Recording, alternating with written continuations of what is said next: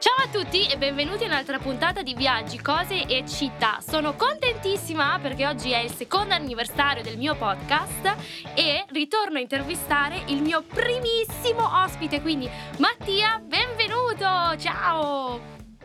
Ciao, grazie mille. Che onore essere stato sia il primo sia a tornare per l'anniversario. È una figata. Sì, sì, sì. Infatti io ho visto un po' dove, quando eravamo partiti perché Mattia è stato il fantastico ospite che ha debuttato con me, ha raccontato di, di, Tokyo e di Kyoto, quindi vi consiglio di andare ad ascoltare entrambi gli episodi, ma oggi invece andiamo da tutt'altra parte perché finiamo a New York.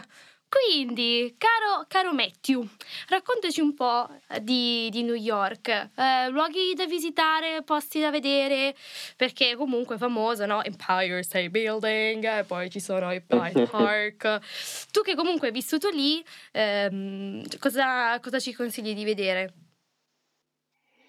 Beh, New York, sì, come dicevi tu, è un'icona mondiale, quindi tutti abbiamo un'idea forse un po' stereotipata di New York finché non ci andiamo perché tendenzialmente noi vediamo sempre una parte di New York che è Manhattan e poi nei film sì ci sono ovviamente eh, altre zone, Brooklyn che è ancora un, abbastanza conosciuta, però in realtà è una città gigantesca, è un, un mostro urbano di cui alla fine noi eh, vediamo sempre un po' non le stesse cose ma diciamo lo stesso microambiente che in realtà è gigantesco, sì. anche quello perché Manhattan è sarà grande forse come Milano, non lo so, però comunque è una piccola parte di New York che è veramente un gigante. Per cui eh, la figata per me è stato che stando lì diversi mesi e avendo appunto tutti i weekend quando non lavoravo per, per girare, potevo vedermi finalmente tutte. Ovviamente ho visto anche io tutte le cose famosissime, l'Empire State Building, eh, Central Park, eh, il MoMA, eccetera, eccetera, ovviamente sono imperdibili. Però poi il bello è stato andare a cercarsi tutte quelle zone eh, poco conosciute. Perché di fatto New York è composta da cinque macro aree, diciamo, che sono le prime due, le più famose, sono appunto New York e Brooklyn. Io vivevo a Brooklyn, avevo la casa là e lavoravo anche là. Poi Manhattan, vabbè, eh, non ha bisogno di presentazioni. E poi ci sono le altre tre zone che sono Staten Island, e, um, il Bronx, okay, che quello è molto famoso, ma molto poco visitato, un po' per la sua fama. E, um, e poi tutta la parte del Queens, che geograficamente forse è l'area più grande, certo. eh, che ha un'estensione gigantesca. Mm-hmm. E quindi ovviamente tu ti penso ti muovevi con, con, la metro, con i vari mezzi, o hai noleggiato una macchina per, per muoverti eh, in quale zone? No, sempre, sempre, metro. La macchina è, non dico inutilizzabile a New York, ma dipende dalle zone in realtà. Io vivevo parte, nella parte sud di Brooklyn, in una zona che si chiama Diker Park, che sembra un po' Springfield dei Simpson, perché sono quelle villette americane così classiche, che appunto è già un'immagine totalmente diversa dalla Manhattan eh, super famosa. Allora lì le macchine sono effettivamente molto usate perché ogni villetta ha sua, il suo garage, come se fossero veramente eh, le case dei Simpson o di South Park per dire. Mm. Però spostarsi già a Manhattan o North Brooklyn, che inizia a essere molto vicino a Manhattan, è un casino incredibile. Eh, sono pazzi alla guida i newyorkesi, quindi mi spostavo principalmente in metro. E, e poi il metro ti permette anche di eh, io mi perdevo continuamente perché c'erano 28 milioni di linee e quindi a volte eh, scoprivo nuovi posti semplicemente perché ci finivo per sbaglio. E, però insomma è anche un po' quello l'aspetto bello eh, di appunto esplorare nuove zone. Per esempio a me è piaciuta moltissimo Staten Island, che è una zona che è stata colonizzata dagli italiani, che è proprio delocalizzata rispetto al resto di New York perché sta sotto New Jersey, quindi mm-hmm. c'è um, diciamo, tutto il fiume in mezzo, quindi ci si arriva in traghetto oppure da dove stavo io, dal ponte di Verrazzano. E, e quella è bellissima perché ci sono queste case che sono tutte delle ville, ognuna ehm, diciamo architettonicamente diversa, con i gusti americani che sono gusti molto pomposi, eh, però anche immersa nel verde, con questi parchi giganteschi in cui tu appunto passeggi nel parco e, e ci sono un sacco di artisti di strada, persone che recitano, eh, persone in maschera, quindi ogni volta, ogni weekend tu vai la domenica e trovi delle cose diverse. Mm-hmm. Sono pronti Idem, per debuttare a Broadway, no? Si stanno esercitando per... Immagino. E ehm, comunque è una città molto eclettica, quindi che a seconda del quartiere dove, uno va eh, vede e sperimenta cose, cose nuove, no? Immagino. Ci sono state delle attività magari un po' più strane che hai potuto fare solo lì? Sì, New York è una città di esperienze, eh, più che non è una città di monumenti, ha sicuramente dei posti molto belli, ma è soprattutto una città dove si possono fare un sacco di esperienze di ogni tipo per ogni gusto. Quindi io, per me è stato incredibile la prima volta che sono andato a Broadway a vedere Phantom of the Opera, è stata un'esperienza incredibile, che poi io pensavo nella mia ignoranza che Broadway fosse un teatro, tu andassi a Broadway e ci fossero diversi spettacoli, invece no, Broadway è proprio la strada dei ah, teatri ah, okay. e ogni teatro fa un solo spettacolo. Quindi il teatro dove io sono andato a vedere Phantom of the Opera faceva solo Phantom of the Opera ed era attrezzatissimo per quello. Quindi è proprio quando è un intero teatro che è strutturato per una singola opera, ovviamente anche dal punto di vista scenografico e tutto, è una cosa incredibile, è un'esperienza pazzesca. E poi mi immagino e di queste cose ce ne sono tante. Sì, sì, sì, sì, vai, vai.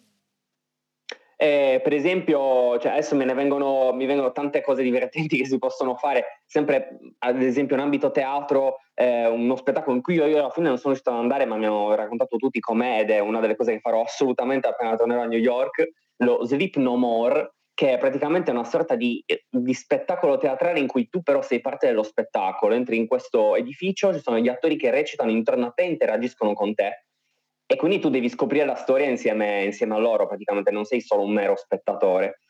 Ed è, è pieno di queste cose. E, ehm, tra cui eh, poi ci sono gli speakeasy che sono questi locali eh, certo. eh, stile anni 20 eh, che sono rimasti come nell'era del proibizionismo in cui tu entri con di passaggi segreti tipo entri in, un, in una macelleria e lì c'è un telefono rosso tu alzi la cornetta del telefono prendi, premi un tasto si apre una porta e tu entri in un locale che sembra degli anni 20 di locale con cocktail e tutto.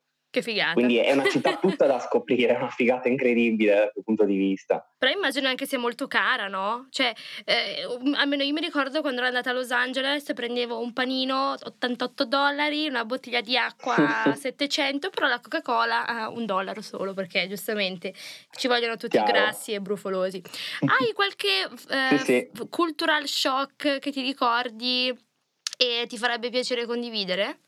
Con noi? Allora, sicuramente quello che hai detto, i prezzi delle cose sono stati il primo shock perché effettivamente è una città incredibilmente cara e molto più cara del resto degli Stati Uniti, appunto, eh, eccetto magari San Francisco, Los Angeles e qualche altra città che più o meno sono comparabili, ma proprio New York ha avuto un'esplosione dal punto di vista dei prezzi e quella è una cosa abbastanza impressionante. La fortuna è però, lì ci ho messo un po' a scoprire queste cose, è che ci sono anche molte cose gratuite, quindi quando c'è da pagare è una città folle. Invece, quando ti metti a cercare, ci sono un sacco di cose gratuite che puoi fare, eh, tipo mh, mm, eh, anche eventi. Per dire, io ero andato a Governors Island, in quest'isola che sta ehm, a fianco a Manhattan, e un giorno c'era questo, questo evento che era il, l'evento del jazz. E tutti erano vestiti tipo anni 60 con musica jazz tutto il giorno, era un evento bellissimo con musica anche di alto livello, con i biglietti che erano carissimi, però in realtà i biglietti erano solo per entrare in questa sorta di, di, recinto per stare tra le persone mascherate di fronte al palco. Se tu andavi esattamente dietro al palco oppure a tre metri da loro fuori da questa sorta di recinto, che era comunque stare sotto il palco, era gratis l'evento. Quindi eh, diciamo è molto scioccante dal punto di vista, ma poi standoci molto tempo ci si abitua e ci si scopre, si scopre un po' di più come, come fare a sopravvivere in questa metropoli incredibile. Mm-mm. Poi altre ah, cose che sì. mi hanno molto, diciamo, scioccato a livello di cultural shock eh, sicuramente la quantità di, di, pazzi, che suona male da dire, ma effettivamente è così, eh, che ci sono in giro per la città ed è una cosa che questa qua mi hanno spiegato essere esplosa rispetto al passato durante la pandemia. Eh, ah. C'è un sacco di persone che non si sa se magari perché hanno perso qualcosa, il lavoro, eccetera, hanno, magari hanno perso anche la casa, anche per via dei costi, eccetera, e hanno, hanno finito a vivere nella metro. Infatti la metro è diventata pericolosissima, quello è stato molto scioccante anche perché io eh, non mi sono mai messo problemi a tornare la notte in metro, anche, anche tardi a casa e tornare da Manhattan quando uscivo fino a casa mia ci volevano anche due ore di metro per tornare. Oh madonna! E, ma ho visto delle, delle cose incredibili veramente, ogni giorno ne vedevo tra gente che urlava, gente che urinava nella metro, mm. gente mm. Che, che, cantava da sola. E, o, o che mh, mm, mi è capitato Lui anche una persona che è venuta a trovarmi e che è stata minacciata da un tipo gigante con un ombrello che è andato da lei e le ha detto ciao, ho voglia di cavarti gli occhi con l'ombrello. Ma che cosa quindi, quindi eh, io ci rido anche, però effettivamente non è, massimo, è, è una città molto complicata, mettiamola così, anche molto sporca, è, eh, è, sì, tutto tanto New York, è molto eccessiva e può veramente spaventare da questo punto di vista. Che poi tu soprattutto avendo vissuto dall'altra parte del mondo, quindi avendo vissuto a Tokyo e a Kyoto, che lì è l'antitesi della sporcizia, immagino che per te sia facile fare una comparazione, no? fare due città, cioè sono completamente una all'opposto dell'altra. Sì, assolutamente, proprio, sono due città che vengono comparate spesso perché New York è proprio, ti dà questa sensazione, sono le, le due metropoli del mondo ai due estremi del mondo, cioè Occidente contro Oriente, però mentre quando sei a New York ti senti un po' il centro del mondo, ti senti nel posto dove succedono le cose e, e quelle cose possono essere sia belle che brutte, invece Tokyo ti dà una, una sensazione di, di, trovarti a casa, di trovarti ai confini del mondo, ma di essere sempre a casa, di essere sempre sereno, perché tutto è pulito, le persone sono gentili, eh, non è caotica nonostante ci siano 36 milioni di abitanti nel, nel nucleo urbano. Invece eh, New York è il contrario, New York eh, devi sempre guardarti alle spalle, non, se stai appunto nella metro e stai aspettando la metro devi stare attento a non dare le spalle alle persone perché capita di qualcuno che arriva e ti spinga giù nei binari. Eh, mentre invece a Tokyo puoi lasciare il tuo zaino in terra, tornare dopo due ore ed è ancora là. Quindi sono due città che hanno delle somiglianze ma sono proprio agli antipodi sotto tanti punti di vista. Mm-mm. E sicuramente tu ne racconterai molto bene nel tuo libro che è pubblicato quest'anno, che si chiama Blue Eyed Tokyo, quindi Tokyo dagli occhi blu, il cui protagonista è proprio uno scrittore newyorkese. Giusto? Ci vuoi raccontare giusto un, un pochino di trama? E ovviamente lascio il link in descrizione per chi volesse acquistare questo libro fantastico. grazie, grazie mille.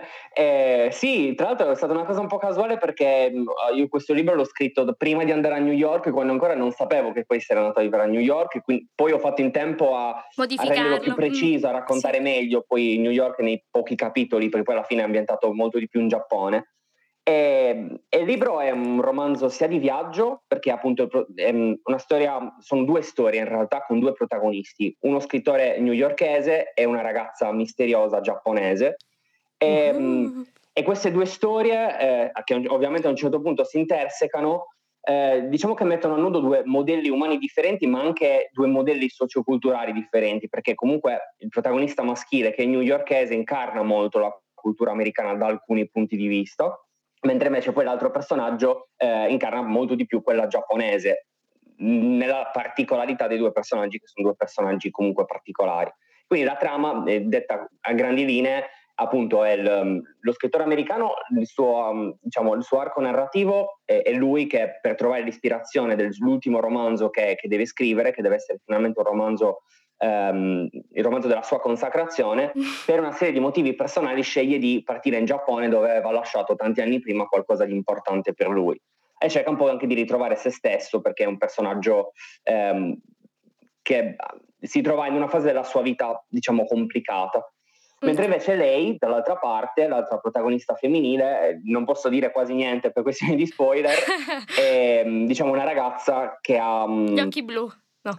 è circondata da una lore di mistero, mettiamola così, e, e, ha delle motivazioni particolari per cui vive la vita in un modo estremamente particolare. Poi diciamo l'incrocio tra i due personaggi ehm, creerà una storia vincente. Non è insomma. quello che si può immaginare, eh, in realtà è più complesso di così. Eh, diciamo, poi modificherà un po' le vite di entrambi, mm. mettiamola così. Mettiamola così. Ora, sicuramente, visto che ci hai lasciato con tanti punti di domanda, di nuovo consiglio a tutti Blue Eye Tokyo di Mattia Pinna, eh, link in descrizione a, al sito di Amazon. E va bene, Mattia, allora per concludere, visto che poi queste entrambe esperienze ti hanno portato anche alla stesura di un libro, che cosa ti ha portato, cosa ti sei portata a casa da New York?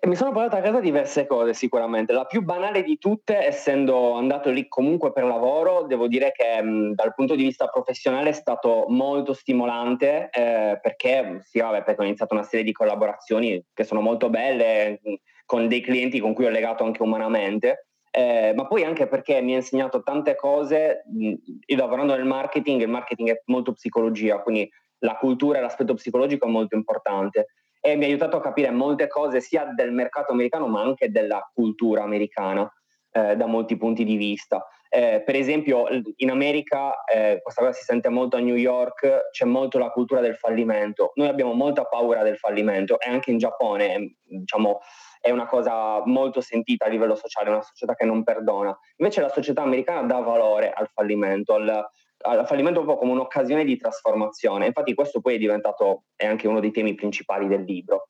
E poi un'altra cosa che, che mi ha lasciato, che è simile anche a quello che mi aveva lasciato il Giappone, però in modo molto diverso, New York è una città, rispetto al resto degli Stati Uniti e rispetto al resto del mondo, una città estremamente libera, è una città dove non ti giudicano eh, se tu ti vesti in un certo modo, è una città molto aperta verso le minoranze, e qualunque sia il tuo orientamento di genere sessuale o di qualunque altra tipologia, il come ti vesti, puoi andare in giro vestito mezzo nudo, puoi andare, ci sono discoteche proprio che hanno come mantra dress to express, quindi veramente non c'è la cosa dell'essere impostato, dell'andare lì elegante, ti, c'è anche quello ovviamente, ma c'è proprio un ambiente in cui puoi eh, manifestare quello che sei in modo, libera, in modo, libero. Poi ci sono magari eh, gli ultracattolici che ti fanno le parate e, e succedono un sacco di casini per queste cose, ne ho viste tante però ecco una città che ti insegna a non giudicare gli altri e a sentirti libero perché ti accetta anche a livello multiculturale. Infatti New York non è una città per americani, è una città di italiani, cinesi,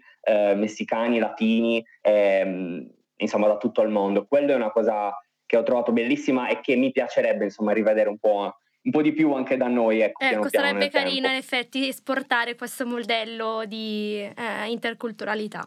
Va bene Mattia, sì. ti ringrazio molto di nuovo per aver partecipato e ricordo a tutti il link in descrizione. Grazie mille, a presto. grazie a te, grazie a tutti. E grazie anche a te per essere stato qui con me. Se vuoi partecipare invia un'email a viaggicosicitta senza accento sulla chiocciolagmail.com Continua a seguirmi, inviare feedback, condividere con amici e famiglia e mm, noi ci sentiamo molto presto per una prossima puntata di Viaggi, Cose e Città. Ciao!